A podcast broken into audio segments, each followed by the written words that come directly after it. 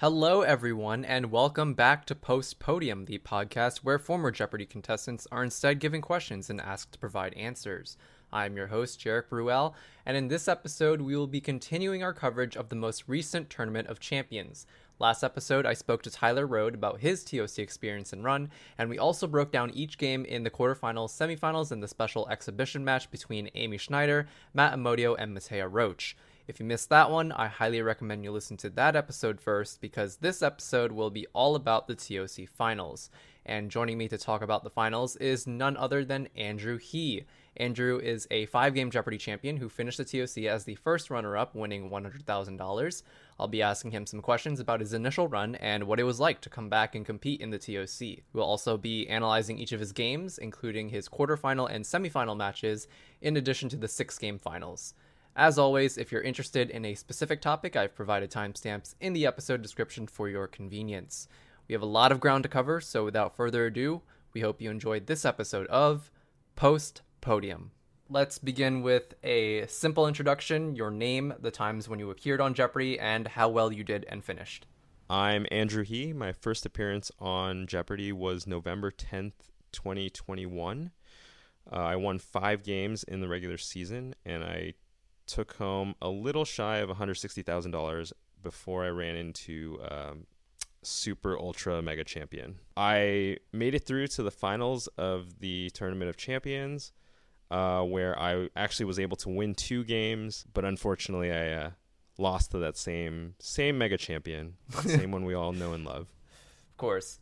So, Andrew, as I'm sure everyone remembers, your original run came to an end when you ran into Amy Schneider on your sixth game on the show. You lost on a Wednesday, so the third game of the tape day, presumably. My first question is pretty straightforward. Did you stick around for the rest of the tape day to watch Amy go on to win her second and third games?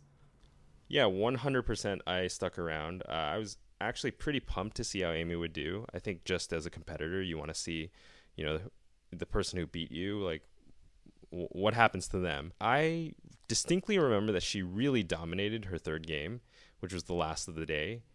And so at that point, I'm pretty happy. Like I did enough to get invited back to the stage. And the person that beat me is like very very good very deserving. So i definitely stuck around. Like even aside from seeing amy you kind of want to get time with the other contestants. Like when you end when you end the day as a champion it's like a nice feeling but you have to hang back and sign all these papers. So mm. everyone's gone by the time you come back out. Like the fir- my first day like nobody was there. So i didn't get to talk to anybody and then the next day when you're when you you're kind of the returning champion you all that social time that other people get to have like you're doing makeup wardrobe changes. You know even though i i lost like that second tape day i remember it was nice like being outside in the parking lot and talking to like rebecca clark jeff myers like molly carroll who you know we obviously got to see play really well in second chance. So that, w- that was just a really nice time so, to give everyone a sense of time, Andrew's last three games of his original run were taped on September 28th, 2021,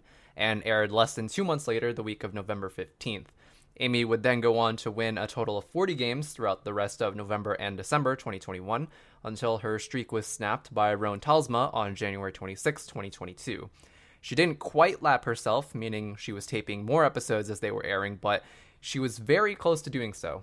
With that being said, Andrew, was there ever a point during Amy's run where you thought about what could have happened if the wind had blown the other way, so to speak? I mean, just one more win added to your streak, and the world wouldn't have known about the brilliance that is Amy Schneider.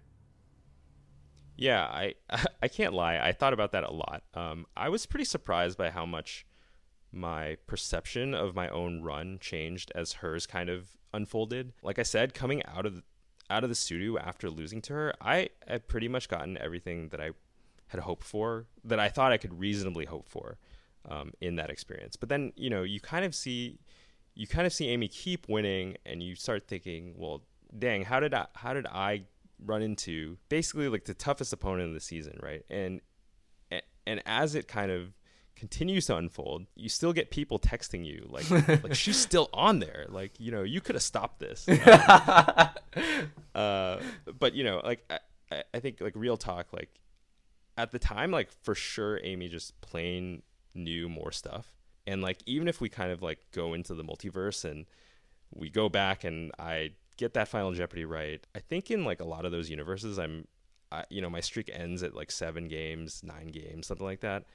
And kind of like you said, the greater world doesn't know who Amy is in kind of those universes. And I think if you kind of look at, uh, you talk to Amy, you see how she's benefited from this experience and Mm-hmm. see what her run has meant to people. Like, I don't know. I don't know how you like say that this isn't a good universe compared to like me winning like two additional games, right? Like, Mm-hmm. it, it- I don't know. Maybe I'm. Maybe that's my way of coping, but So after your episodes aired, you had roughly 10 months to prepare for the TOC, which is a bit on the longer side of waiting out out of everyone who qualified. What did you do during that time? Did you do any additional studying? Were you watching the show regularly to scout your competition or were you more or less going about your life like normal?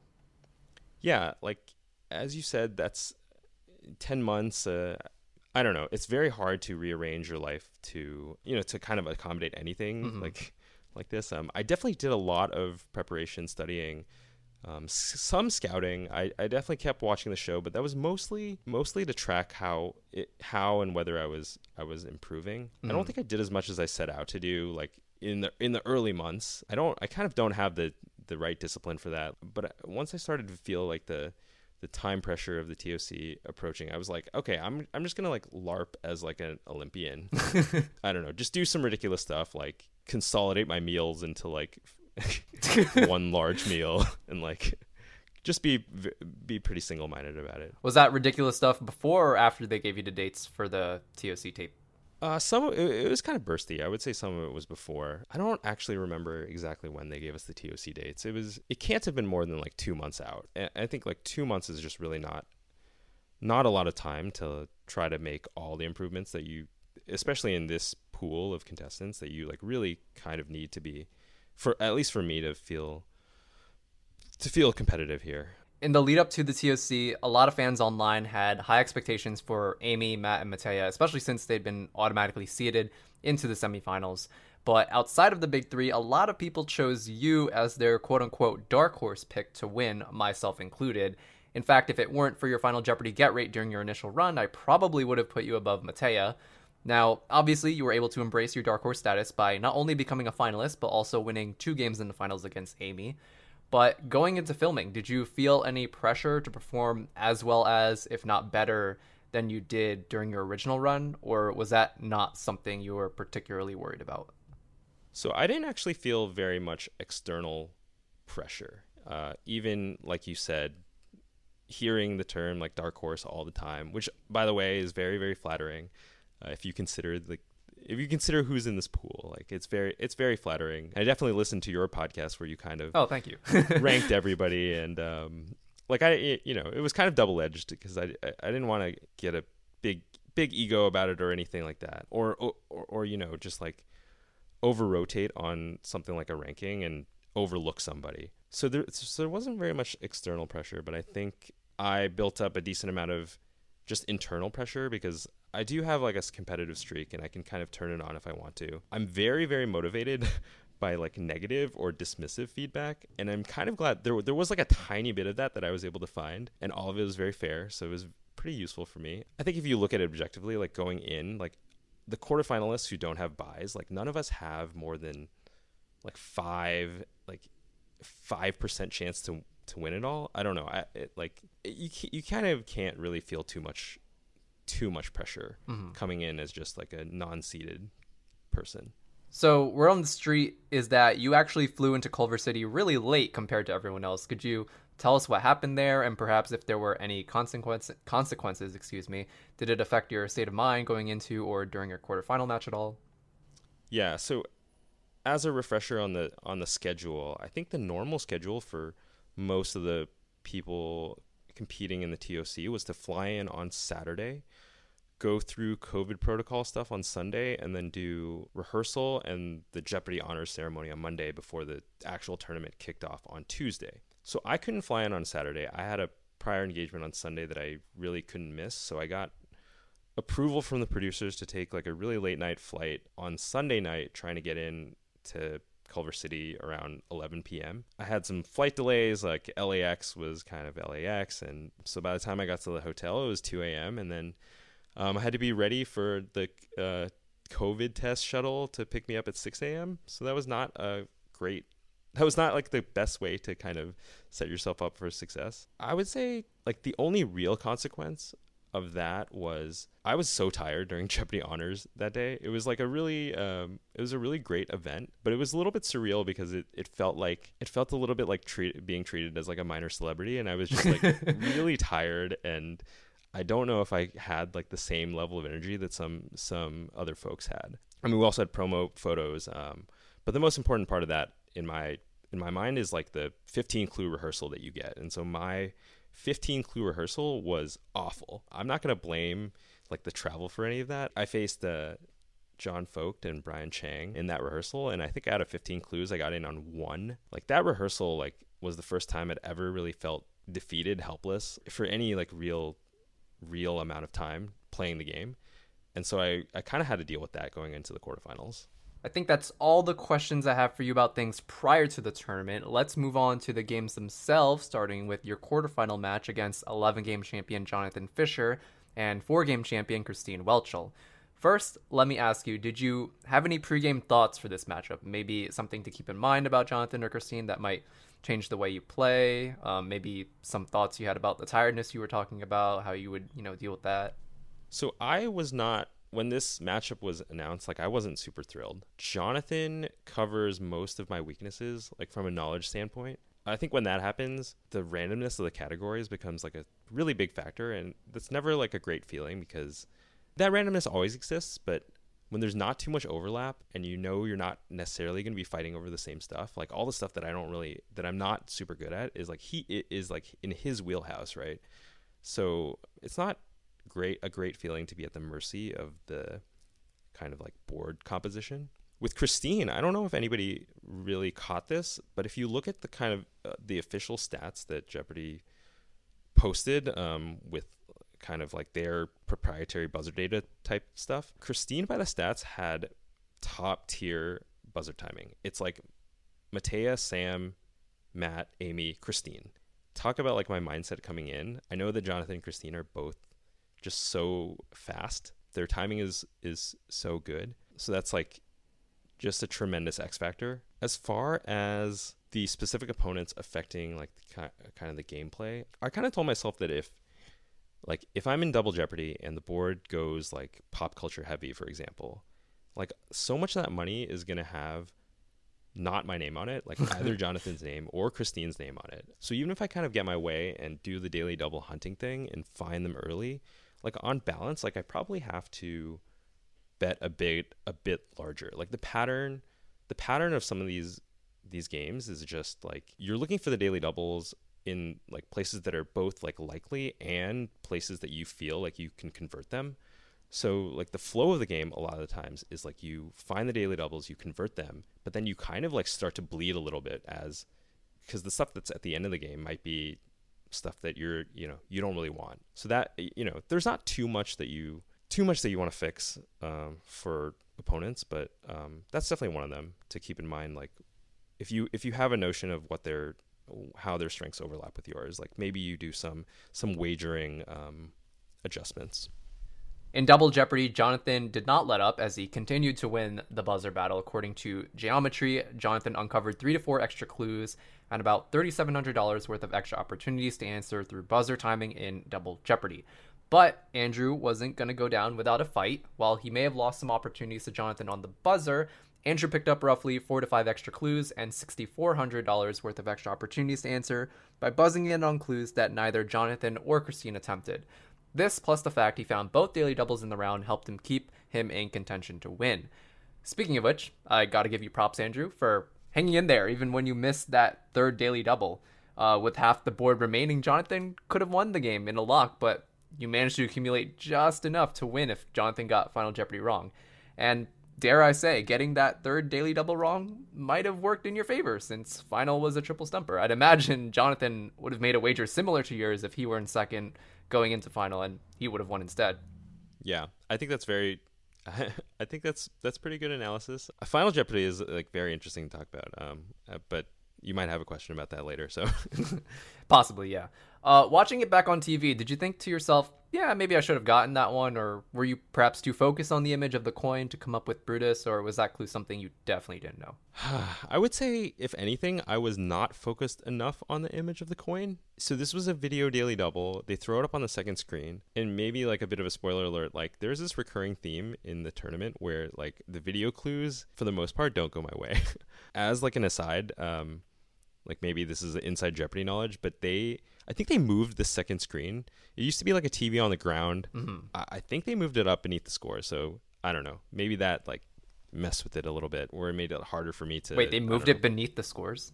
Yeah, it's like it like hangs up right under the scores. Like when you you look up and to the left, and that's where the video board. That's so weird. Why would they put it there? I think that's where it was. Yeah, and so uh, you know, like I remember having a squint and like kind of look up like up in the direction, but then look back at the clue board because you know the the text they don't put the text up on the video board. Mm-hmm. They basically showed a picture of a coin with some daggers and it has this phrase "Ide Mar" on that's written on it, and I think "Ide Mar" is in the, is is in the clue. It's like an assassin's coin, basically. I think if you're listing famous assassins like in Jeopardy, there's probably a good argument that like it's like John Wilkes Booth and then Brutus is like the next name, right? I I, I didn't really process the de- like I was in like this mode where I'm like I'm gonna try to see if there's any like Pavlovian response that I get from this, Mhm. and like I just couldn't move off of that, you know.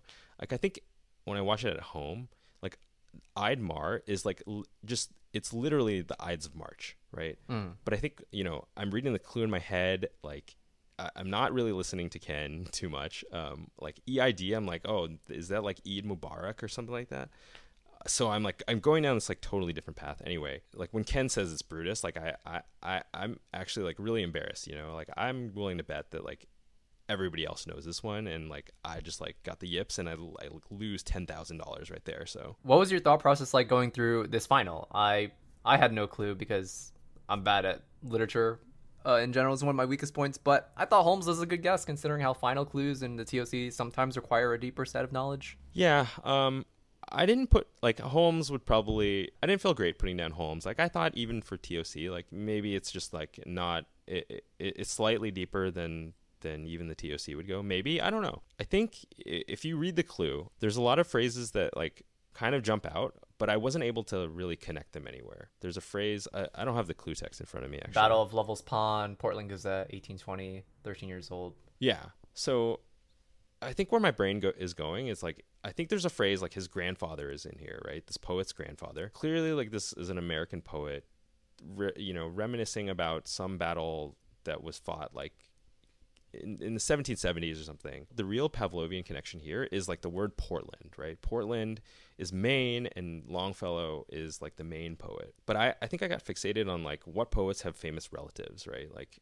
I think that the only person I could really think of was Oliver Wendell Holmes. And, you know, that's not like a grand it's not like a grandfather connection. There was some interesting context for this final Jeopardy. I think first, if you look at the category poets, if it's poets, like not poems, not I don't know. It, it it's probably under like 50 possible responses, right? It's kind of like if you make a blind guess here, you're like you'll be right a lot more often than if it was some like some other ca- like world cities or I, I don't know. Um, actually, world cities is probably a bad example, but um, but you know you you can very reasonably blind guess this. You look at poets and you're like I should be able to pr- kind of prime myself for this, right? But then th- the problem is that there's like the wager and everything kind of around that, and and what happened here is that like the wager really occupied like really 99% of my time. Like I didn't really prime myself with possible like directions where I thought this clue might go. Like on paper, it's really easy. I have more than two thirds of Jonathan's score, so if he bets to cover me, like I make a small bet, wh- wh- which is what I ended up doing. But I think it was a little com- more complicated because the context here is like during the category reveal, Ken says something like, "Our category today is poets." Jonathan, we know you're good at plays, but like, let's see how good you three are with poetry, and we'll be back. And then I see Jonathan out of the corner of my eye. He gives like a little head tilt. He's like, I'm pretty sure he's grimacing, and then he makes like a like a, I think I don't know if I'm imagining it, but he's like making an eh like type of sound. So I'm am standing there thinking like I saw this, you know. like does Jonathan like dislike this category? Like I don't actually know if Jonathan likes poetry or not, but like does this give away anything about what he's going to do? Like is there a real chance he like doesn't like this and he decides to bet small, bet zero, something weird, right? Mm-hmm. And then you know, then you kind of like start debating yourself. You're like, well, okay, well, Jonathan is a trained actor. You know, is he trying to use his like well honed powers to like do some chicanery here? a lot of the final Jeopardy wagering, I actually took like the maximum amount of time. This might have been one of the ones where someone had to come over and say like we need a wager from you. It actually really pained me because I thought there was a I thought there was a good chance that like Jonathan might might like really not like it. Ultimately, I didn't read his reaction as like a bluff. I thought he wasn't trying to act and he was actually doing kind of giving like giving off a real tell, if you will. But I, I guess it just worked out. That he bet to cover, and then you went with a small wager, beat him by two dollars. Yeah, advance. which is very, which is really, really fortunate. Are there any other categories or clues that are worth mentioning before we move on?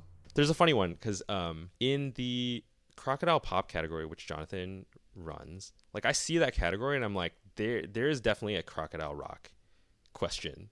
A crocodile rock clue is definitely going to be in here, and then it does come up, and I'm excited to see it, and then I'm really sad that I didn't get to get get that one. My girlfriend's in the audience, and her parents have shown me like her childhood videos and that sort of thing, and like one of the ones that we always watch is like her little song and like age five song and dance to Crocodile Rock, and so I know that she's in the audience and she's seeing this, and she's the same thing is going through her head. So it, it was a little painful not to not to get that one. There's always those types of clues. I get that feeling.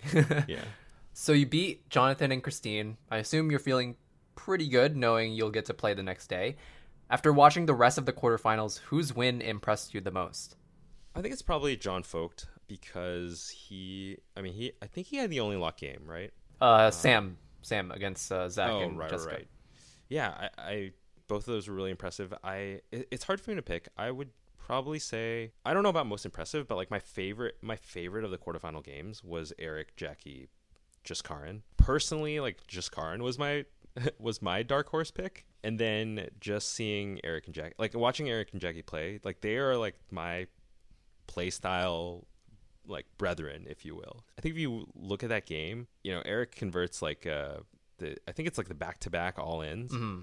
And then Jackie just has this like amazing comeback. She's down like fifteen thousand or something, and she cl- like claws back to make it a game. I found that to be really impressive. Um, it's probably understated. That was probably, in my opinion, the most balanced quarterfinal match. I know it was like arranged by seating, but just thinking about it, I'm pretty sure that was like the most balanced it could possibly get uh, between the quarterfinalists. I, I think if you've played enough, like kind of offline practice style games with people who are in the same realm as you, like you know that like games like that can kind of very easily go anyway, right? Mm-hmm. If you're able to play that game like a hundred times, like you get a pretty you get a pretty good distribution of wins for every mm-hmm. single one of them. Yeah, totally. Assuming the producers wouldn't put you in the same semifinal match as Amy, between Matt and Mattea, were you hoping to play against one more than the other? I was so convinced they actually would put me against Amy. I think I know now that there there is like an unofficial rule of kind of you postpone the rematches until they're absolutely necessary. But I think like one of the subplots of the TOC is just like think about like the sheer rematch potential that we had in this TOC, right? Um, like you have Matt and Jonathan, uh, you have Ryan, Eric, Megan, right? They all uh, that was like the line of succession, I guess. Yeah. Like you, Christine, Margaret, Maureen, and then there's me and Amy. Uh, I'm probably forgetting some, um, but that's a lot, right? Like after the quarterfinal round is over, like all those possible matchups are gone. Like it, it's just me and Amy. I think if you have this like kind of subplot of of rematches, like maybe you try to cash in on one of them. And so I actually thought that that that uh, I would be facing Amy, and and I don't know, like maybe I even had a slim preference for that because like you want you want the rematch, right? Like there's never a good time to play against Amy, but like you know you want the rematch. I think maybe the stats angle um, that I think uh, you and a lot of other people have dug into is that Matt and Amy are by the stats maybe on a separate tier. So there's an argument that maybe you want to play Mattea, but Mattea is also the best player on the buzzer, like mm, true, in true, the data true. by by a pretty big margin. Yeah, I think it's something like like the official stat is like something like seventy one percent of buzzes successful, which is just insane. And then you watch them win the exhibition where they they also get like a really tough final that Matt and Amy don't get, and so you're like, I don't know, I don't want to play Mattea. and the matchup between me and Mattea, it's like a little bit like the Jonathan matchup where I don't know if our strengths really overlap. So the answer, it's the answer your question is like not really. I, I didn't really have a preference. I think begrudgingly do a rematch with Amy is what I had in my head. I think Mm. some people were telling me like you're not going to get put up against Amy, but in my head I was like very ready. Mm. So you were prepared for that possibility, even though everyone around you was like, "No, they're gonna save that for later." Yeah, I, I, I guess I I wasn't I didn't I didn't know as firmly as uh, maybe other people knew that maybe they don't do rematches. So since you were the last semifinal match to tape, I assume once Matt, John, and Sam were called, you had some time to prepare for your matchup against Mattea and Eric. Did you have any pregame thoughts here? Anything to keep in mind about these two in particular that might have changed your approach to the game? I was really, really nervous before this game. We were in the Wheel of Fortune studio watching the game on the monitor. The the end of Matt, John, and Sam, like the end of the semifinal, the final Jeopardy question, like I just skipped out on that and I went to go like sit in the bathroom for like a couple minutes just to get kind of get it together. The main thought is is basically you have to go for broke. And I, I don't know. That's I, I knew I knew that Eric was going to go for broke if he got the the if he got the chance to do it. I think like tendencies wise, you don't think Mattea is going to do it, but I'm pretty sure Mattea like evolved from the original run. I think they said in interviews that they would be more aggressive and I think I remember You know. that too on Inside Jeopardy. yeah. And so you you have you kind of have to take that into account and be like you just want to squeak your way into the finals, right? You just you just want to you just want to make it through. Any way to do it. In the Jeopardy round, to no surprise, Mattea was the fastest on the buzzer, getting in 58% of the time and earned about $2,100 worth of extra opportunities to answer through timing. Andrew, I actually don't remember this, but you had a couple of negs early in the round, which briefly put you in the red. And while you were able to get out of it rather quickly, you had an unfortunate timing with the first daily double, only being able to wager the table limit of a thousand. Could you tell us more about what happened there? As a quick refresher, the correct responses to the clues you were ruled incorrect were Hush Puppies, David, and Pupusas. of these uh, like i think these were i can explain the logic behind you know like i can defend my own logic to myself on these these negs like you never really want to have like this many in like before the first commercial break basically um, I do want to talk about the pupusas clue, which is basically just a video of a pupusa, and the clue is like this food is common in El Salvador, is as common in El Salvador as the taco or something like that. My problem here is that like my brain goes to arepas instead of pupusas. They're both very, very like tasty, not an indication of like a personal food ranking or anything. But arepas is not the right answer. I got in some trouble for missing this. My girlfriend's sister-in-law is Salvadoran, and uh, we've actually spent like an afternoon together, like just making pupusas. And then unfortunately for me, there's a restaurant I walk past like pretty much every day close to my house. That's a giant sign that says arepas. It doesn't say pupusas. It says arepas. You know, some wires get crossed, and uh, post pupusas, I am down like 5,000 5,000 magic beans. And um, I know there's at least a couple people who are going to like angry emoji text me for this answer, but it's still early. It's like still right before the first commercial break.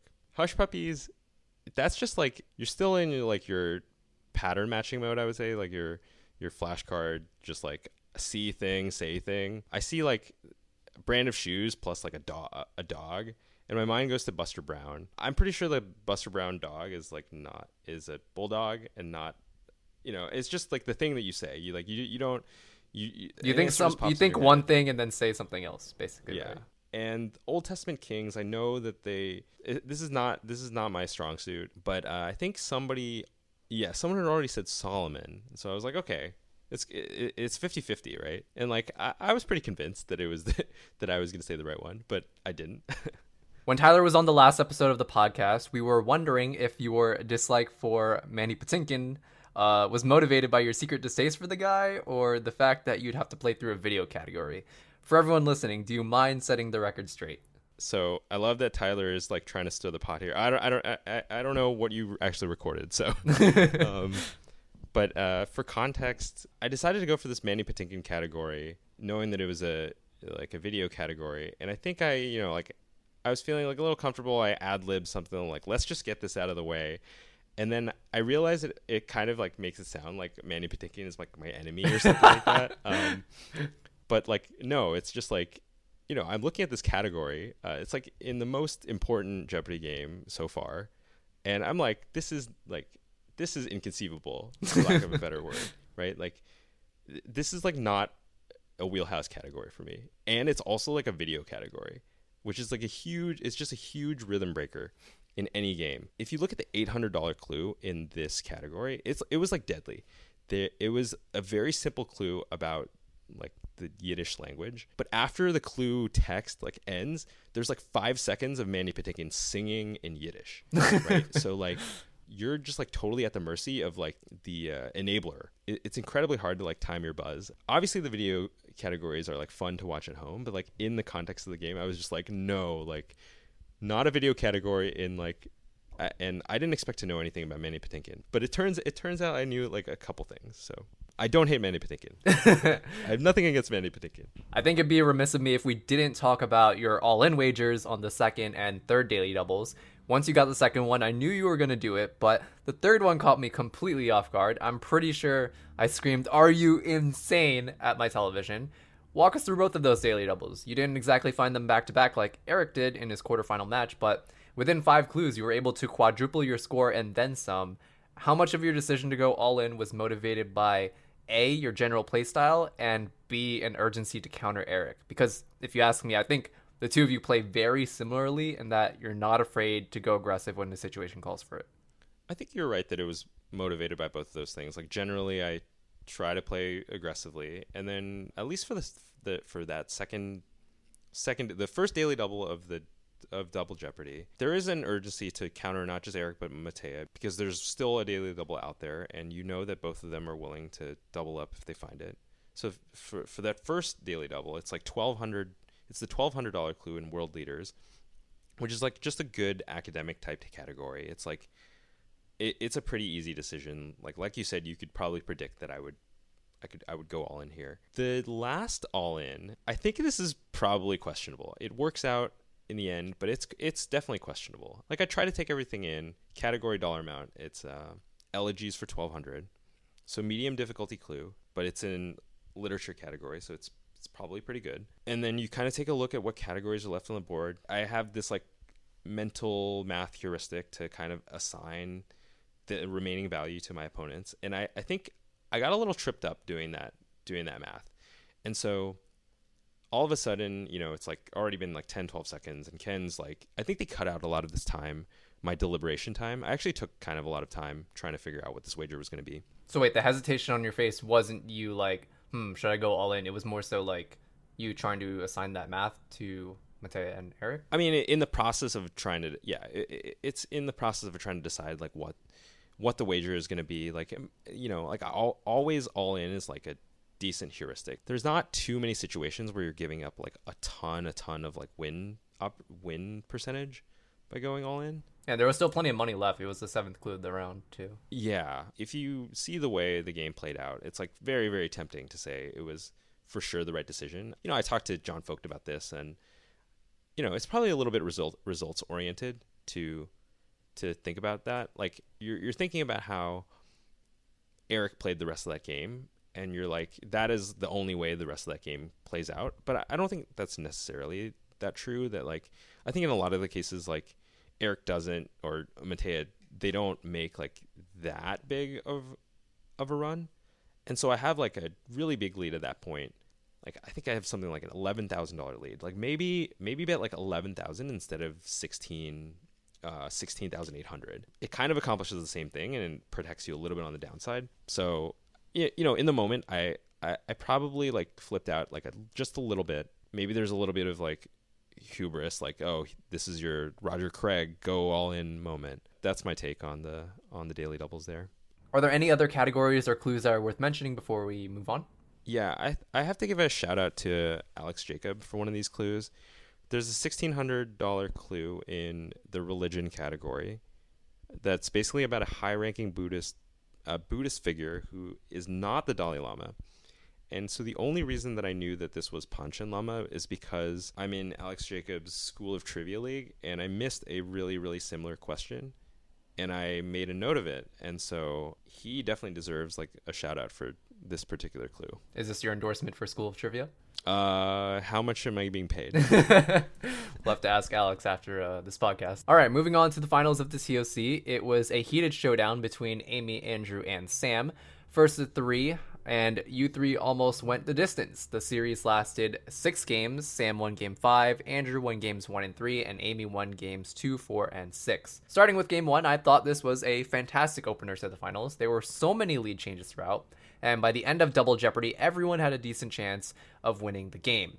According to the Final Jeopardy win matrix on Geometry, Andrew had a 50% chance of winning, while Amy and Sam each had a 25% chance. Andrew would win in the event of a triple correct, Sam would win in the event of a triple stumper, and Amy would win if she got final right and Andrew got final wrong. Once again, Andrew showed absolutely no fear in going all in on the first and second daily doubles, picking up $9,600. Sam found the third daily double, but he was unfortunately incorrect, costing him $6,000. Had he gotten that daily double right, it's likely Sam would have been first going into final, and who knows? Maybe he would have taken the first game of the series. Some other stats best on the buzzer this game was Sam getting in 52% of the time and earned about $4,700 worth of extra opportunities to answer through timing. In terms of getting the most value out of their successful buzzes, which is basically a longer way of asking whose incorrect responses hurt them the least, that would be Amy, only getting one clue wrong, costing her $2,000. For Coryat scores, Sam finished with the best Coryat at 18,000, Amy at 14.6, and Andrew at 10.8. And finally, a fun fact aside from three triple stumpers and Sam's miss on the third daily double, there were zero incorrect responses in Double Jeopardy. With all that being said, Andrew, how did it feel to not only win the first game of the series, but also to be the second person who's ever defeated Amy Schneider in a game of Jeopardy?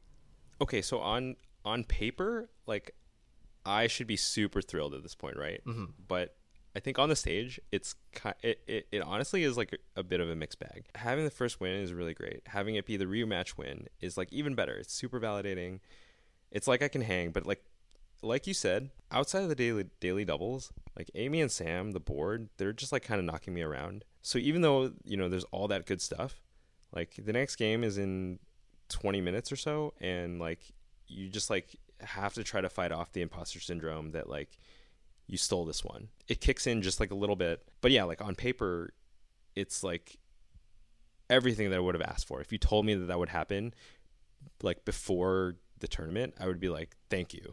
the final Jeopardy category for this game was Geography, which makes sense after the clue was revealed, but it wasn't as obvious to me watching on TV.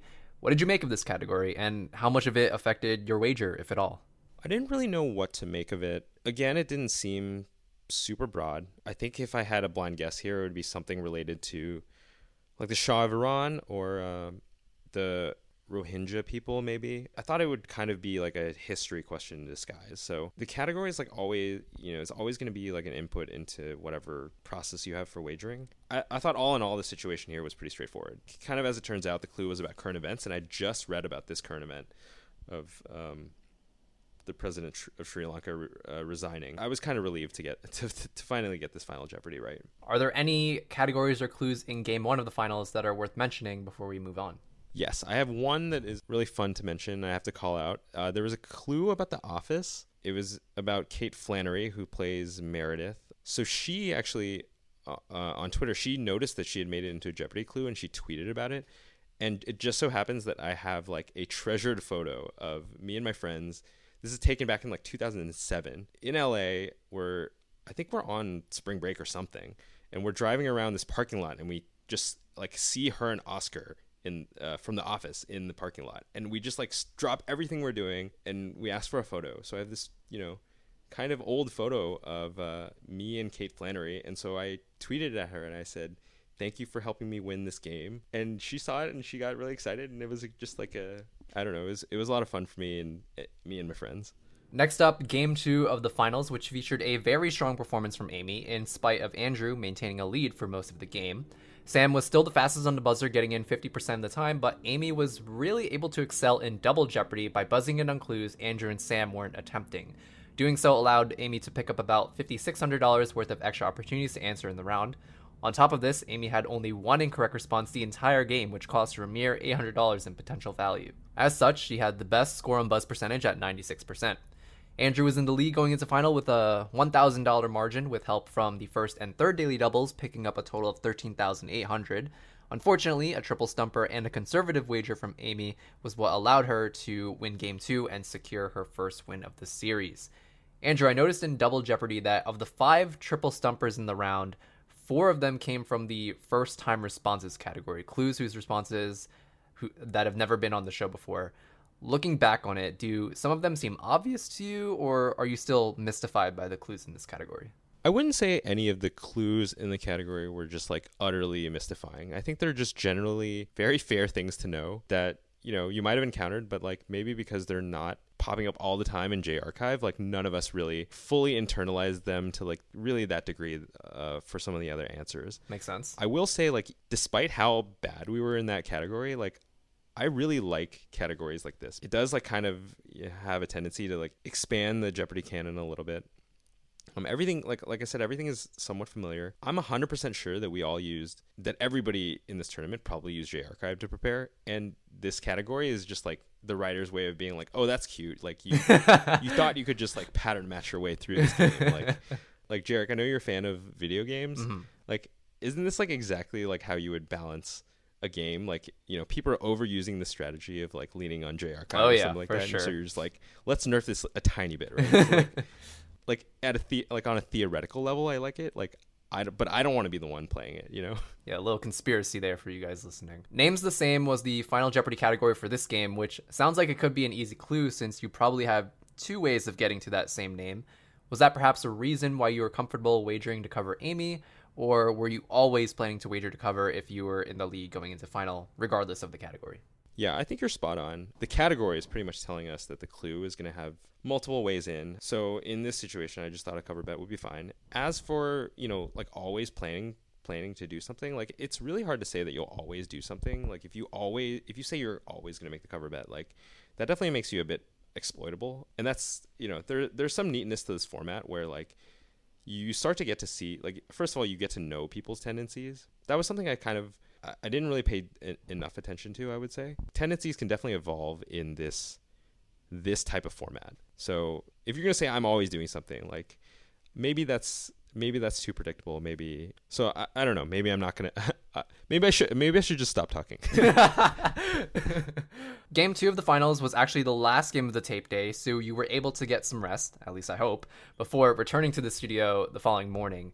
Heading back to the hotel late in the evening, can you recall what you were thinking about on the shuttle ride back? Maybe an adjustment to your final strategy, planning for a last minute cram session, or was this more of an opportunity to, you know, get in touch with yourself and decompress some of your stress and anxiety? That entire night was, I think, very stressful. Ordinarily, I'd be thrilled to be tied. And I definitely was, like, at certain points in the night, just like kind of mentally going through. Uh, but it was really a roller coaster. I know that there was one thing I was kind of beating myself about, up about um, that night, which is that like all the things that I did in my preparation, like out of all the things that I did, like I didn't really think through the some of these implications of the best to three. And like one, I'll give you one example, which is after every game, Ken comes out like you know you do you you kind of do the overheard segments. Ken comes out and he's like one of the things he asks about is like what's your rationale behind the wager? And then you get to hear kind of what everybody else is saying. And it feels like at first like any normal segment but then you realize that in this i think it can take on like a lot of importance in this type of format right? Like what is said there what's not said there like it has a big it could have a big impact. Like are people revealing things? Is anyone bluffing? Like should i be bluffing? Like should i like one thing i didn't didn't ever think about was like that ken would come around and ask me like oh like what's your plan here? Like when you like just kind of like how you you just asked me like what is your plan here? And it never crossed my mind that like maybe it makes sense to sometimes like lay the trap if the situation makes sense. That's just something that i i, I just felt like in the few hours that i had that night like i couldn't really analyze that situation to be like how should i be like listening in there? Like what should i be saying? I think if we see this in the future like i would love to see like some some mind games. I think there's not too much mind gaming that happened between all of us. There's one moment where sam at some point in response to a ken question basically was like i'm going all in all the time. I'm just like is this real? Like are you actually like I, I on some level i believe him right? But it's like, can you actually trust? Like, is this a trap? Normally, you don't like you don't think too deeply about this, but um, that was one of the things that really stressed me out. So game three of the finals, it's the first game of the day, and by the end of the Jeopardy round, I think it's safe to say all three of you benefited from a night of rest because the scores were pretty much even. Amy and Andrew were tied at $3,800 each, while Sam wasn't too far behind with $3,600. Andrew found the first daily double as the 11th clue in the round, but he was only able to wager 1,000 since he had less than that amount. In Double Jeopardy, Amy found the second daily double as the sixth clue in the round, but unfortunately, she got it wrong, which cost her 5,000. From there, Amy had a relatively quiet remainder of the game as she went 11 clues without a successful buzz from clues 14 to 24. Meanwhile, Andrew found the third daily double as the 20th clue in the game, and seeing as how he had less than half of Sam's score, he went all in and went into final in second behind Sam by 1600. It's also worth noting that Sam had zero incorrect responses in this game, answering all 18 of his successful buzzes correctly. Up to this point, I'd argue Sam this was Sam's best performance in spite of having a lower Coryat score. He had the best Coryat in the game with 14,800, had an accuracy of 100%, and went into final in first. One correct response in Final Jeopardy was all it took to give Sam his first victory, and he could have, based on the controversy this final clue generated online. Apparently, Hebrews was incorrect and Romans should have been accepted as the correct response. This would have meant Sam would have been the only one to get final right, which would have awarded him his first win in the finals. Andrew, while your response was neither Hebrews or Romans, I'd still like to ask you about what happened with this final. Was there any discussion of this clue among the three of you or with the other TOC folks while taping? Was it ever disputed or brought up to the judges? Because while I certainly didn't know the answer to this one, a lot of biblical scholars and fans of Jeopardy were pretty upset on Sam's behalf. The three of us definitely didn't notice that anything was amiss after after this was uh, this sort of happened. It was just kind of on to the next game. When it aired, I think pretty early on, um, even before it kind of got around to most of like biblical scholar internet. Um, I heard through the grapevine that some people in the audience like actually did predict that this would be a con- like they noticed something, but it, this wasn't something that we discussed. If someone noticed, there were there was just a lot going on, and I don't think people really brought it up. I don't really have the expertise here to you know. I, I think it's been it, it it has definitely been played out on Twitter, like internet. It's definitely fair game. if I had gotten the win with an asterisk, like I don't know, maybe that's fun. Like honestly, I might take that. I'm just glad that uh, it, it played out the way it did. I guess. Before we move on to game four, I have to give praise to your 3201 wager here because if you got final right, you'd win not only if Sam wagered zero, which could have happened since he'd done it twice in the finals already, but you'd also win if he got final right and wagered up to 1599, which is one less than the difference between your scores before final. You beat Sam by $2 if you got final right and opted not to wager to cover, which is something I didn't discover until quite recently. In fact, in my own game, my optimal minimum wager to finish second should have been 1201 instead of 601 to account for this possibility. Did learning wagering strategy slash game theory come naturally to you? Because for me, I remember spending a lot of time on JArchive, timing myself to do the math on an index card in less than five minutes for almost every probable scenario. I wouldn't say this came naturally to me. Uh, I had to do exactly what you did in terms of the index card math, learning all the different scenarios. I do enjoy math. Like I enjoy thinking about like the strategies of games and that sort of thing. And so maybe that like disposes me, like predisposes me to to like pursue that angle towards trying to get better at the game. But um I think there's so many scenarios that they don't really like appear frequently enough for you to like feel like oh I know what the natural thing is to do in this situation, right? And so there are honestly many like many days in the it, uh, leading up to like the original run, the TOC, where I would kind of spend like one to two hours just with like a stack of index cards and like go through games. Like I would, I would definitely would use the wagering calculator. Just make sure you don't make er, like arithmetic mistakes and you understand like a few of the most common scenarios. That's like, I think that is just as important as whatever hours you spend on like Shakespeare summaries or like knowing what Dickens novels there are, for example, or like memorizing Oscar winners. Definitely for the you know for the regular season, I think just understanding, for example, like the two thirds rule, like what a crush game is and uh, how you can kind of win from second. That's like a ton of bang for your buck, right? And maybe that doesn't come super naturally, uh, but it's really worth like I don't know, it's really worth putting that time in. Are there any other categories or clues that are worth mentioning before we move on to game four? Yeah, so in Double Jeopardy, there's this fun wordplay category called Spellimentary, where they're chaining together the names of these chemical elements, and we have to kind of first convert the convert the chemical elements into their chemical symbols, and then that spells out a word. So one of the clues was like calcium plus iron, right? So we have to convert that to Ca plus Fe, which is cafe. So we first go to the category, and nobody like it seems like nobody's afraid of this. Like everybody likes this. Amy gets the first one. Like i i get the second one and i go back i go back with the intention of no matter what i i think i know this. Like i'm gonna try to buzz in first and just figure out like i'm just gonna focus on the buzz. And then if i have time like i can i can re- reason this out. The $2000 one in this category is arsenic plus tellurium plus radon. And so i'm like okay i'm gonna f- I'm just gonna do what I said. Like I get the buzz in, and I start trying to piece it together. And I know that the component, I know the individual components, right? Like arsenic is AS, tellurium is TE, radon is RN. I add them together, and my brain is just like broken at this point. It's like, it's like I'm like astern. What is astern? You know, like there is no way astern is a word.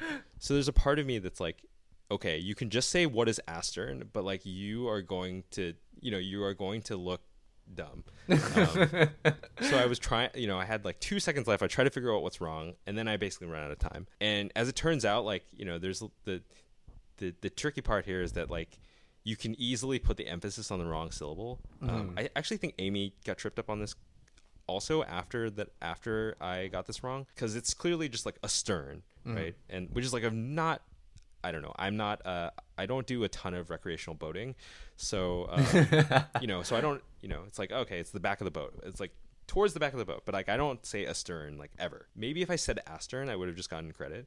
Um, anyway, when the episode airs, like I see on Twitter that Ken claim is like claiming direct responsibility for like he's like I thought that, that we should have a tricky one like in this particular category.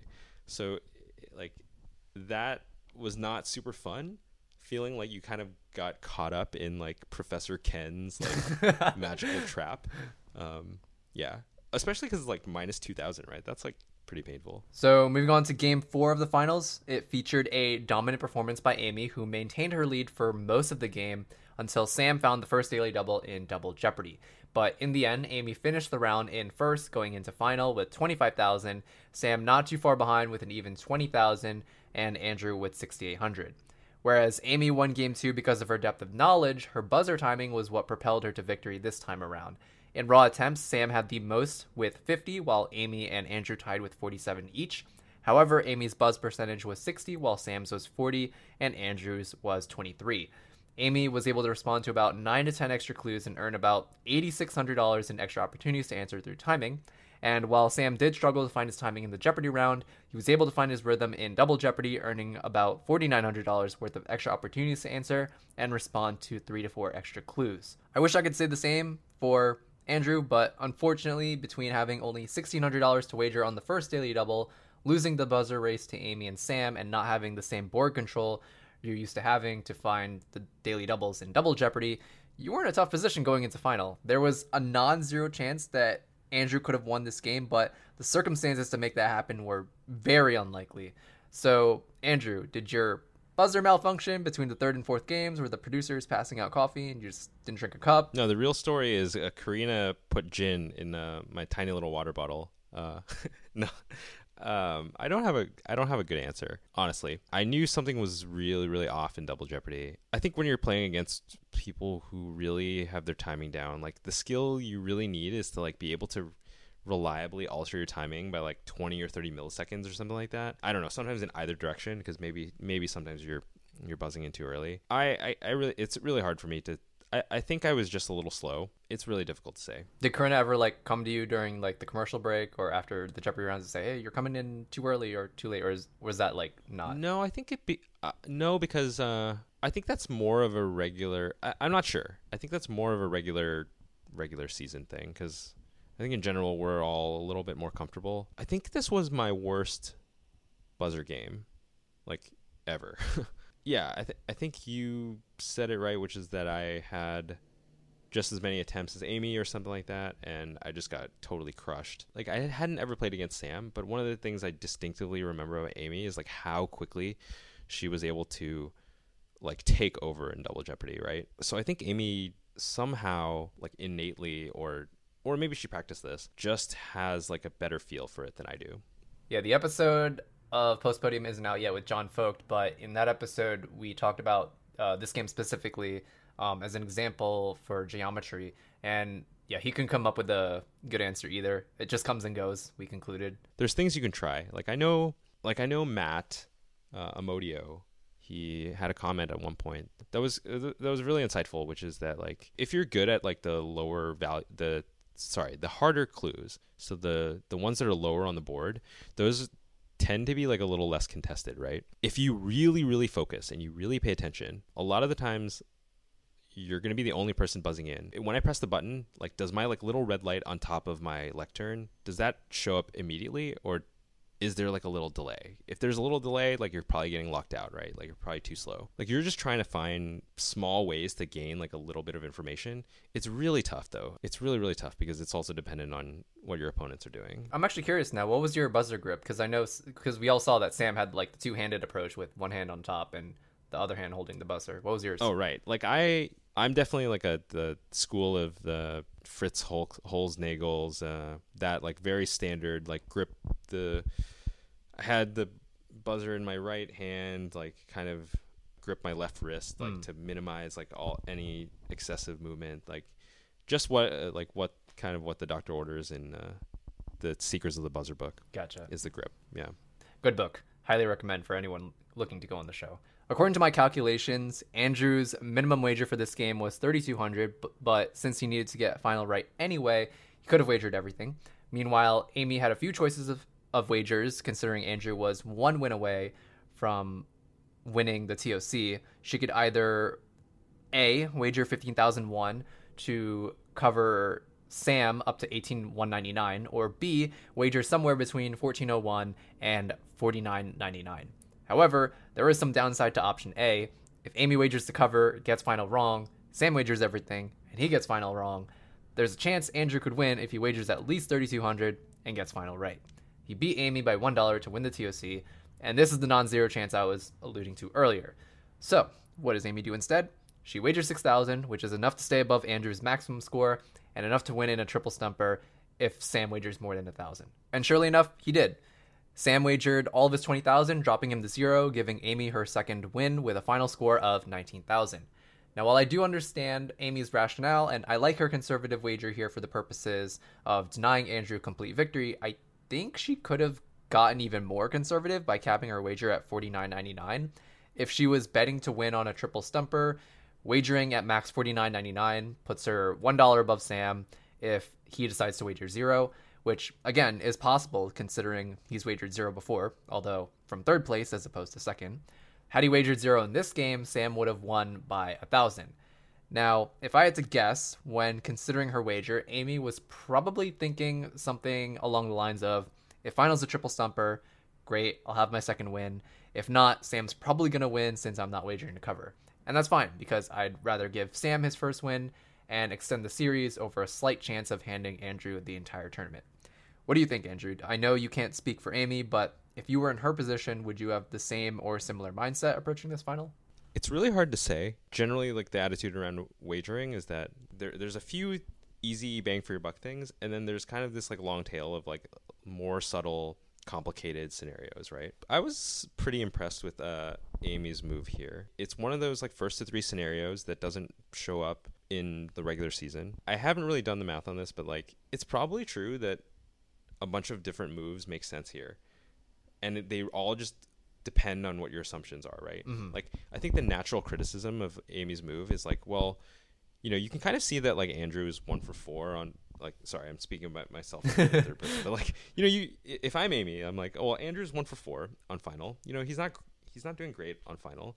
For him to win, he like he needs to get the question right by himself. Sam needs to go kind of off book, like do like something like an all in.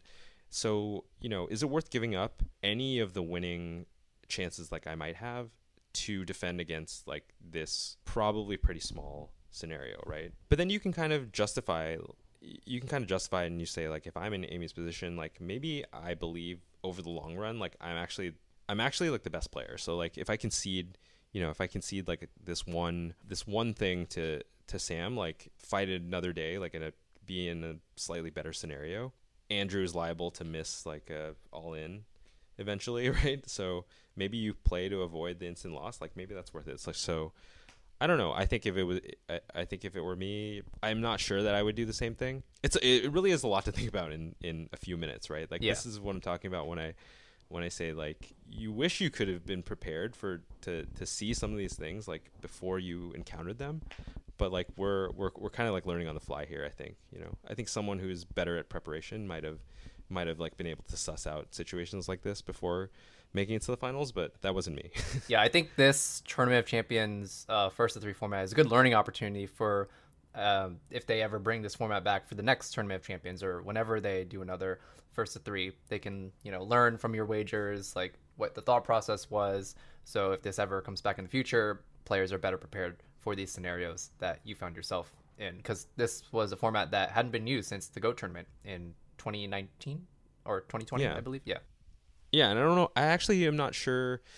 I can't remember, but I don't. I don't really think some of these. Uh, like I don't think this particular scenario popped up, but I, I could be wrong about that. Like in, in that in that um, format, because you know there was a two one lead at some point, but I I think maybe Brad was not as big of a factor. Yeah, I'm he was sure. particularly struggling. I remember from that uh, tournament. Last comment about this final: I actually don't dislike Sam's all-in wager here, considering what Amy has to do to prevent Andrew from winning the tournament. It's the perfect opportunity to stray away from what I'd recommend, which is wagering somewhere between five thousand one and sixty-three ninety-nine, beating a zero wager from Amy and staying above Andrew's maximum score. Moving on to Game Five of the finals, in spite of having the lowest Coryat score. No help from any daily doubles. The least number of attempts, the lowest score on buzz percentage, and was at one point in the red at negative 2800. Sam managed to eke out his first finals victory. This one's a bit weird in that I don't remember this game being particularly outstanding for any of you three. I mean, at one point, Amy had a score that was more than five times Sam's, who was in second with 1600, but that lead quickly evaporated after Sam responded correctly to three consecutive clues early in Double Jeopardy. Now, while Andrew was fortunate enough to find the second and third daily doubles back to back as the ninth and tenth clues in Double Jeopardy, a miss on the paint samples daily double cost him all of his 10,000, putting him at a major deficit. From here, Amy maintains the lead going into final, finishing with 15-8. Sam not too far behind with 11-2, and Andrew with 6,800. The category for final was English cities. Sam and Amy both got final right, but a collective gasp could be heard from the audience as Amy opted not to wager to cover Sam for the same reason as in game 4 to prevent Andrew from winning the tournament, even if it meant giving Sam his first win. Knowing what had happened in game four, Andrew, were you expecting Amy to wager to shut you out rather than wager to cover Sam? We know the audience was surprised, but are you able to say the same? I don't think I expected it. I thought it was a possibility after seeing that game four bet. But then I looked at the category, you know, English cities, it seems very, very wheelhouse for Amy, based on what I know of Amy. I'm not sure if I gasped or anything either. I do remember after it was all revealed that, that, that Sam had won his first game, like the roar from the crowd at that moment was just incredible. I, I think I entirely had blocked out like audience, like clapping, gasping, any you know any rumblings from over there. But like that is the one memory I have of how happy everybody was to uh, see Sam get one. Yeah. I think at this point, while it was airing, um, I was hoping Sam would at least put one on the board just to make it more exciting and possibly force a seven game series. I think a lot of people shared that feeling watching it from home. A few more questions for you, Andrew, before we move on to game six. Was the paint samples daily double something you 100% didn't know? It was not. Uh, it was not like unfamiliar to me. Like the clue for this daily double was don't try to pet the cat in a tricky canvas by a French guy who invented a, like a French term, basically. I don't remember, but I don't think this this was an image clue. So the only thing I kind of fixated on in this, which is wrong, is uh, the cat. You know, I was again in this like wrong mode of like not doing comprehension and just trying to connect words that I that I saw.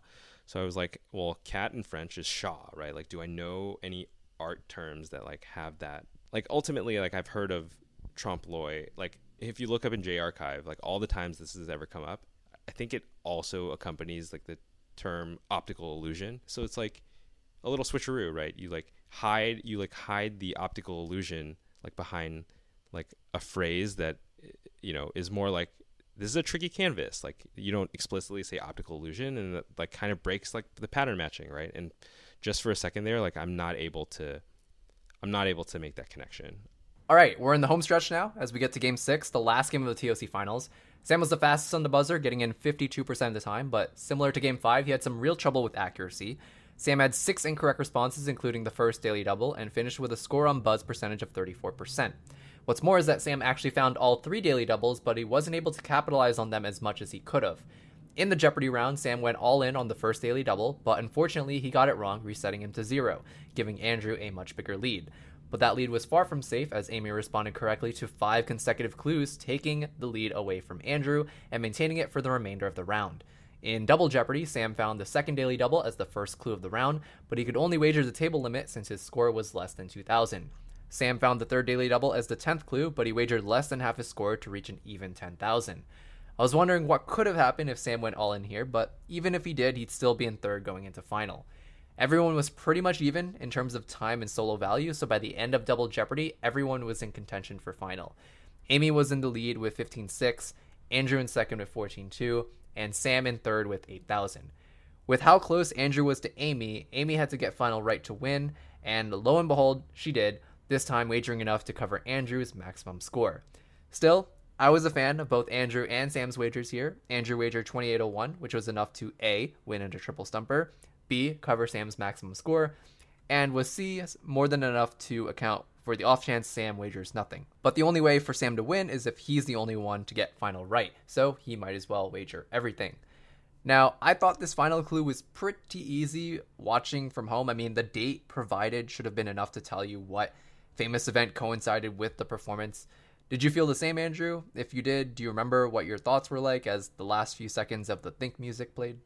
Yep. When I saw this clue and the way we all started writing immediately, like maybe even like before the think music starts, I don't know. I pretty much knew I was done here. It went through my head that like unless Amy accidentally writes something like like uh, our Armenian cousin or something like that, like by accident, I'm just done, like Dunzo. But you know, I guess stranger things have happened, right? it's like GG in that moment. yeah, it was kind of like GG. Like I, I think if, uh, like I remember, it, it, was fun for me to like watch my own face mm-hmm. because it's like I don't know, I can kind of tell like there's a subtle difference between like my my normal poker face and just like my like you know i'm kind of resigned here are there any other categories or clues in game six that are worth mentioning before we wrap up our game analysis and discussion so maybe the single clue that I have thought about the most is the $1,600 clue in Double Jeopardy in the PJ category. In 1979, this architect, famous for his glass house in Connecticut, was the first recipient of the Pritzker Prize. This clue like matches up super well with like you know the whole pattern matching thing, and I know that this is Philip Johnson, and I just say who's Johnson. You know, I know that the answer is Philip Johnson, but you know, Sam is the one who chooses this category, right? So there's like a little bit of the I didn't choose this. You know, I'm not going to pin all of the all of the forgetting of the the category requirement here, right? Which is PJ. Like you have to you have to give both the first and the last name so that it matches the category, right? I think there's a, just a little little bit of an effect from not being the person to select the category, so you don't you get a little less of an opportunity to to like recall that like there's a special requirement here, you know. Mm-hmm. So obviously that is a wrong answer. You know that's a thirty two hundred dollar swing because I I did know the answer, right? You know if you're if you look at the results from there, then maybe I have the lead in final instead of Amy, right? Um, mm. Um, I don't know. Maybe I'll I di- dissect the situation a little bit more, which is like some of this is off of Sam bouncing in the categories, right? Like I think if you ask some people, do you want to like go take stuff top down or do you want to bounce around? You know, the argument for top down is that if there's some context that the earlier clues can give you for the later clues or the kind of reminder, a lot of people are concerned with how it'll affect like their own ability to come up with the answer, right? Like if I jump into a category right away, like I might not really be able to answer it. Like I need maybe I need the warm up or something. But I think this situation like uh, shows a little bit of the flip side where Sam doing the bounce like actually you know you can make a case that it like somewhat affects me more than him like definitely i just forgot about this and and it's not like I don't I don't think Sam did this intentionally or whatever. I'm not saying that. He's you know he's mostly just hunting for the daily double, but and hunt and bouncing around is a good way to do that. But you know, every few games there is like a category that has like a requirement like this, right? And you kind of sometimes you get the opportunity to catch catch an opponent off guard. I'm not saying you're like trying to win by making people say wrong answers, right? But that dynamic like definitely exists and mm. it definitely comes about as of bouncing.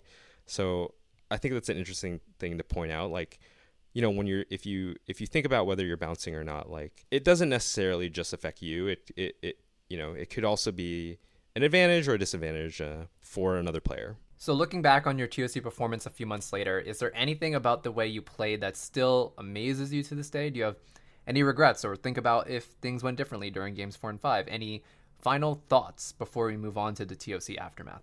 I'll start with regrets. Um, I think it'd be really helpful and very healthy to not hold any real regrets. Uh, but there's definitely a lot to there's definitely a lot to mull over. Watching these games again, you're like you're reminded of the times you, know you got smoked in game four, game five. Um, we just talked about Philip Johnson. Like uh, I'm two for eight in Final Jeopardy in this tournament. Like all that being said, like you come like you to come really that close. If you were sure that you played your best games in mostly across the whole tournament, you'd feel like overwhelmingly pretty good, I would say. But I think if you have a couple things to to overanalyze and point to, like that regret might you might might be dealing with that for a little bit. To your other question, which is, uh, is there anything about uh, the game about the games that were that I find to be amazing? I I think one of the really cool things was not like any particular gameplay moment, but it's hearing from certain people, like namely uh, former TOC contestants, uh, after all of, or like during or after all of these games. Like I got messages from Ben Ingram, who like he won the TOC in 2013. Uh, I got a message from Roger Craig. Like these are all great messages. Like Roger Craig won the 2011 TOC. Uh, Alex Jacob was like really following along and just like getting really pumped. My favorite was like Larissa Kelly from 2009 TOC she sent me a message that was like, "Welcome to the Runners Up Club," you know, like, and I was like, "That feels super good." No exaggeration. Those are some of the people that like were instrumental in me even wanting to be on the show in the first place, right? Like I've been mm. a fan for like a really long time. You know, it's a good reminder that the community is is awesome, and you know, it doesn't really cost it doesn't really cost anything to like make someone's day, right? Mm-hmm. Along with the regrets, like I will also carry like the feeling of I don't know, it's like the the feeling that you made it, right? So Amy wins the TOC. You guys taped four games, so I imagine it's probably the late afternoon slash early evening. We also saw on Twitter that a couple of you stuck around to celebrate that night with some drinks and karaoke. Could you share with us one fun memory of that night, capping off what had been an absolute banger of a TOC? Yes. So karaoke. There, there is a food hall like right across the street from the Culver Hotel, which we are all staying at, which happens to have like live karaoke on Thursday nights. We're lucky enough that the tournament ended on Thursday. And I don't think anybody actually knew that this was a thing. We just kind of were like, okay, we need a place to get something to eat. And then we walk into the patio and it's just like a, a, live band. We had really good attendance. Like, I think we found out that like the real grand prize of the TOC is not like $250,000. It's like getting to see Eric Ahasic and John Folkt like sing Shania Twain, like top of their lungs, right? I think a couple folks from last year's TOC showed up as well. After karaoke, like a bunch of us went back to like the hotel lobby and we just kind of like nerded out about the tournament still, like because we had just been through this kind of like crazy thing. It was really like a a great cap off of the of the whole tournament. So in November 2022, so last month of when we're recording this. Uh, 2021 TOC winner Sam Kavanagh posted a thread on Twitter about how he stopped watching Jeopardy shortly after he won the title and trophy. It's a fascinating thread. I highly recommend you read it. But the gist of why he stopped watching Jeopardy is because being on the Alex Trebek stage, you, the contestant, find yourself in a flow state. You're dialed in, ready on the buzzer, and nothing else matters for those 30 minutes. That's a feeling that can't be replicated anywhere else, not even by playing from the comfort of your own home. For Sam, it felt nearly impossible to enjoy Jeopardy casually without having to think about the amount of preparation he did leading up to his initial appearance. So my question for you, Andrew, is now that the hype and anticipation from the TOC has died down, what's your relationship with Jeopardy like now compared to what it was like maybe a year ago. Did you experience a post Jeopardy hangover of some sort like Sam, or have you been keeping up with Cris Pannullo's 21 game win streak and the rest of season 39? Ray Lalonde is the current champion, actually, right now. I like the term uh, "my relationship with the sh- with the show Jeopardy." it sounds very official. Like me and Jeopardy are like going, we're going steady. I totally understand what Sam is talking about. I think in this thread he mentioned, I'm I'm not sure. Maybe this is a conversation I had with him separately. I'm pretty sure he mentioned like you your fight or flight instincts kick in, right? Which is part of what makes it kind of difficult to watch like prepping for just recording this, like rewatching all of my own games, it's not a calm. Hmm. Even though I know exactly I'm what. Sorry, happens. I had to put you through that. no, no, no, no, no. It's like it, it's not. It's not like a calm viewing experience because you know you you you just like something spikes right in your body. Like maybe it's you hear the opening music and like it's like hair raising or something like that. So in terms of keeping up with season 39 like i've caught a few of everybody's games but it's definitely like harder to watch casually because you start to think you start to get back you're like oh okay i'm gonna like i gotta track my score now like i gotta see how i match up against you know? Yeah. like, how do i match up against cris pannullo? How you have to do that you don't have to do that anymore. How do i match yeah yeah but like i think you know you're in you're you're just in it for so long right? And like they expanded this field this toc field like it was 21 people you had to kind of keep track of like 20 other people and think about like how you know maybe some people were were were able to get above this you know but I, I was like down in the weeds you know like trying to trying to understand um, matchups and that sort of thing. I don't know if i have the, exactly the same exactly the same relationship that sam does with the show but there's definitely like more to untangle right? It's like I, i'm not exactly sure like when it'll be kind of just like the relaxing sit on the couch like yell the answers out without feeling like I have to be in a competitive mode. I should probably mention that to round off that Twitter thread, Sam talks about how getting to watch this year's TOC in person reinvigorated his passion for the game. He thanks the producers for inviting him back and hopes to one day compete on the Alex Trebek stage to play a game of Jeopardy that's as thrilling and competitive as the ones in this year's TOC. Last two questions for you, Andrew, before we wrap up our conversation here today. They're questions I actually haven't asked my guests in a while, but I think we'd all like to know. A, what's next for you in terms of a career? Are you still working as a software dev? And B, what are you going to do with the money or what have you already done with the money? Yeah, so career wise, uh, you know, I'm I'm not Amy Schneider. Not much is not too much is changing. Uh, I'm I'm sticking with software. I do want to say, going through the process, I I learned a lot, like a lot, a lot, a lot of stuff through stuff like YouTube. I, and I definitely had the idea of um, maybe trying to find something that dovetails like software, YouTube. Um, try to kind of give back to this like, you know, I know you're a content creator also, but it's, it's kind of like the first time I've ever really thought about like, uh, may, maybe I, I need some like hobby project kind of around creating some educational content. Maybe I have like an interesting angle on this. I don't know. Mm-hmm. Uh, maybe it's like a little too cliche to to want to try to be a writer or co- content content maker like a post Jeopardy, mm. but it, it really like does get get uh, get that going in terms of like what I want to do in the future. The money, like, yeah, it's pretty mundane. Like, one of my friends, he was nice enough to to host like a bunch of the watch parties at his house. So like, definitely had to grab a nice dinner with him, like, just as a way of you know saying thank you. Like, thank you for letting us like have your house as this like three week extravag- extravaganza like plays out. But uh, you know, if I had to give like the Jeopardy answer, like that's not mundane and not like oh I bought a desk or something. Like it's, I think I should probably commission Sam Buttrey to like write and perform some sort of song. like once his fame like dies down a little bit and like the price, you know, maybe the price comes down or something like that. That seems like a total total good use of money. Hundred percent, awesome. Thank you, Andrew. Now, before I let you go, where can people find you online? And if there's anything you'd like to plug or anyone you'd like to shout out, go right ahead. Cool. Uh, I'm very loosely on Twitter. Uh, my handle is gg underscore Andrew He. If you try to find me online, you'll probably find uh, the other Andrew He, who is not me. He is a like a superstar in the world of also programming. Yeah, good chance you'll find him instead. Uh, shout out wise, like uh, if anybody from the rest of the uh, 2022 TOC folks. Like if they're listening to this, like uh, I definitely miss everybody. Hope our paths cross, you know. And uh, let's see. I will plug. I will just put in a word for uh, kind of like public libraries in general. I would say during the whole Jeopardy process, I came to really understand how much like public libraries can can do for like just like an average person trying to like learn stuff and then you realize that that's only like 0.5% of the stuff that that system really does. You know if you can kind of go out and see if there's a way you can support like children's story time or adult uh, literacy or you know providing good spaces for people just to be like that that's the plug. That's it. Public libraries. They're the best thing we have right like going on right now. I'll also interject by saying if you're a librarian out there, I highly recommend you audition for Jeopardy. There's a good chance that you'll be the next Jeopardy giant killer based on the patterns we've seen in recent years. Totally.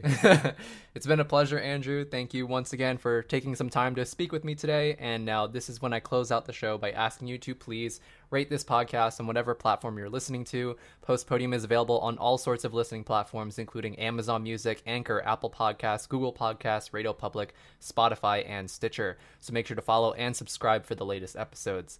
I've been your host, Jarek Bruel, and remember if someone asks what you're listening to, always phrase your response in the form of a question What is post podium?